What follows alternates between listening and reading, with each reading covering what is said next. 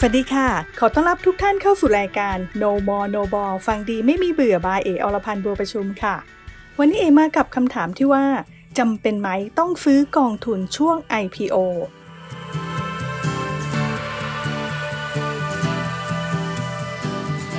คำถามนี้เนี่ยมาได้ถูกจังหวะเลยนะคะ หลังจากในช่วงที่ผ่านมาเนี่ยมีการเข้าจองซื้อหุ้น IPO กันเรียกว่าถล่มทลายกันเลยทีเดียวค่ะ ซึ่งการจองซื้อ IPO ของหุ้นกับกองทุนก็มีความแตก กัน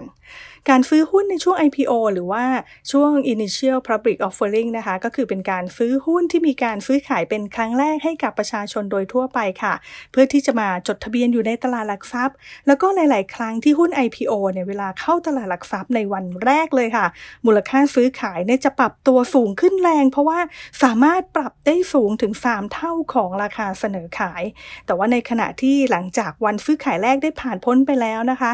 ราคาซื้อขายายจะเปลี่ยนแปลงได้สูงสุดไม่เกิน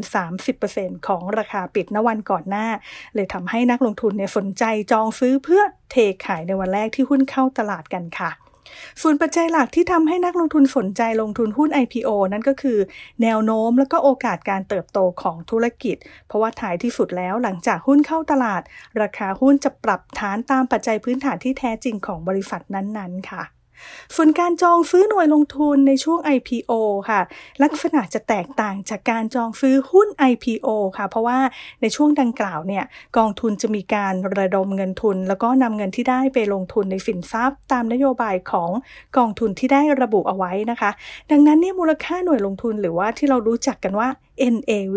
จะไม่ได้ขยับขึ้นขยับลงอย่างวือหวาค่ะ แต่ว่าจะค่อยๆ ขยับตามราคาปิดณสิ้นวัน นั่นก็เป็นเพราะว่ากองทุนจะมีการคำนวณมูลค่าทรัพย์สินสุทธิเมื่อสิ้นวันเมื่อปิดตลาดนั่นเอง ซึ่งก็จะผิดกับการลงทุนในหุ้นที่เราซื้อขายได้ราคาณตอนนั้นๆ ถูกไหมคะ แต่กับกองทุนค่ะ ถึงแม้ว่าเราจะซื้อตอนเช้าหรือว่าจะซื้อตอนบ่าย เราก็ได้ราคาเดียวกันณสิ้นวัน ซึ่งเราจะรู้ราคาก็คือในวันทำการถัดไป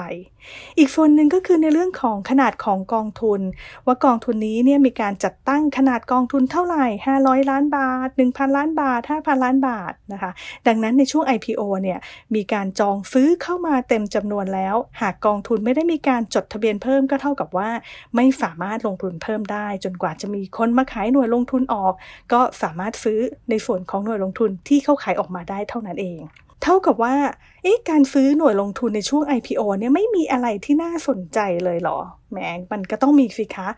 สิ่งที่น่าสนใจแล้วก็มีหลายคนที่ชอบซื้อหน่วยลงทุนในช่วง IPO นั่นก็คือ เราจะรู้ราคาต่อหน่วยชัดเจนนะ เช่น NAV บอกว่า 10 บาทต่อหน่วย ถ้าเราต้องการ 1,000 หน่วยก็จองซื้อไปที่ 10,000 บาทนะคะ เพราะว่าหลังจากที่พ้นช่วง IPO ไปแล้วค่ะ ราคาต่อหน่วยก็จะมีทศนิยมยาวถึง 4ตำแหน่งด้วยกันนะคะ เพราะฉะนั้นถ้าเราอยากจะได้หน่วยลงทุนเป็นเลขกลมๆเนี่ยหลังจาก IPO ไปแล้วก็บอกได้เลยว่าคงยากมากนะคะ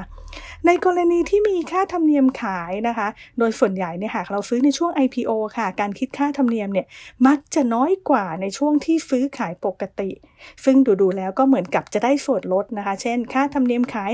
1%หากเราซื้อในช่วง IPO ค่าธรรมเนียมขายอาจจะเหลือ 0.5%แบบนี้เป็นต้นค่ะ ก็ขึ้นอยู่กับแต่ละกองทุนว่าจะมีค่าธรรมเนียมหรือว่ามีโปรโมชั่นแบบนี้กันหรือเปล่านะคะ นอกจากการลงทุนค่ะ ไม่ว่าจะเป็นช่วง IPO นะคะ หรือว่าหลังจากช่วง IPO ไปแล้ว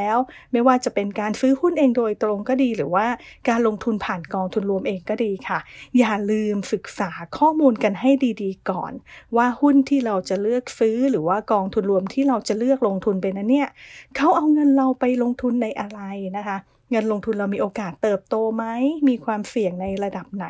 ก่อนตัดสินใจศึกษากันให้ดีๆ ก่อน แล้วก็อย่าลืมว่า IPO หุ้นกับกองทุนมีความแตกต่างกัน ส่วนจะจองซื้อในช่วง IPO ดีไหม ก็ขึ้นอยู่กับความพร้อมของเราแต่ละคนค่ะสำหรับใครที่มีคำถามชวนสงสัยหรือว่ามีประเด็นที่น่าสนใจ สามารถแจ้งเข้ามาได้นะคะ แล้วพบกันใหม่ในครั้งหน้ากับ No More No Ball ฟังดีไม่มีเบื่อบายเออรพันธ์บัวประชุมสำหรับวันนี้ สวัสดีค่ะ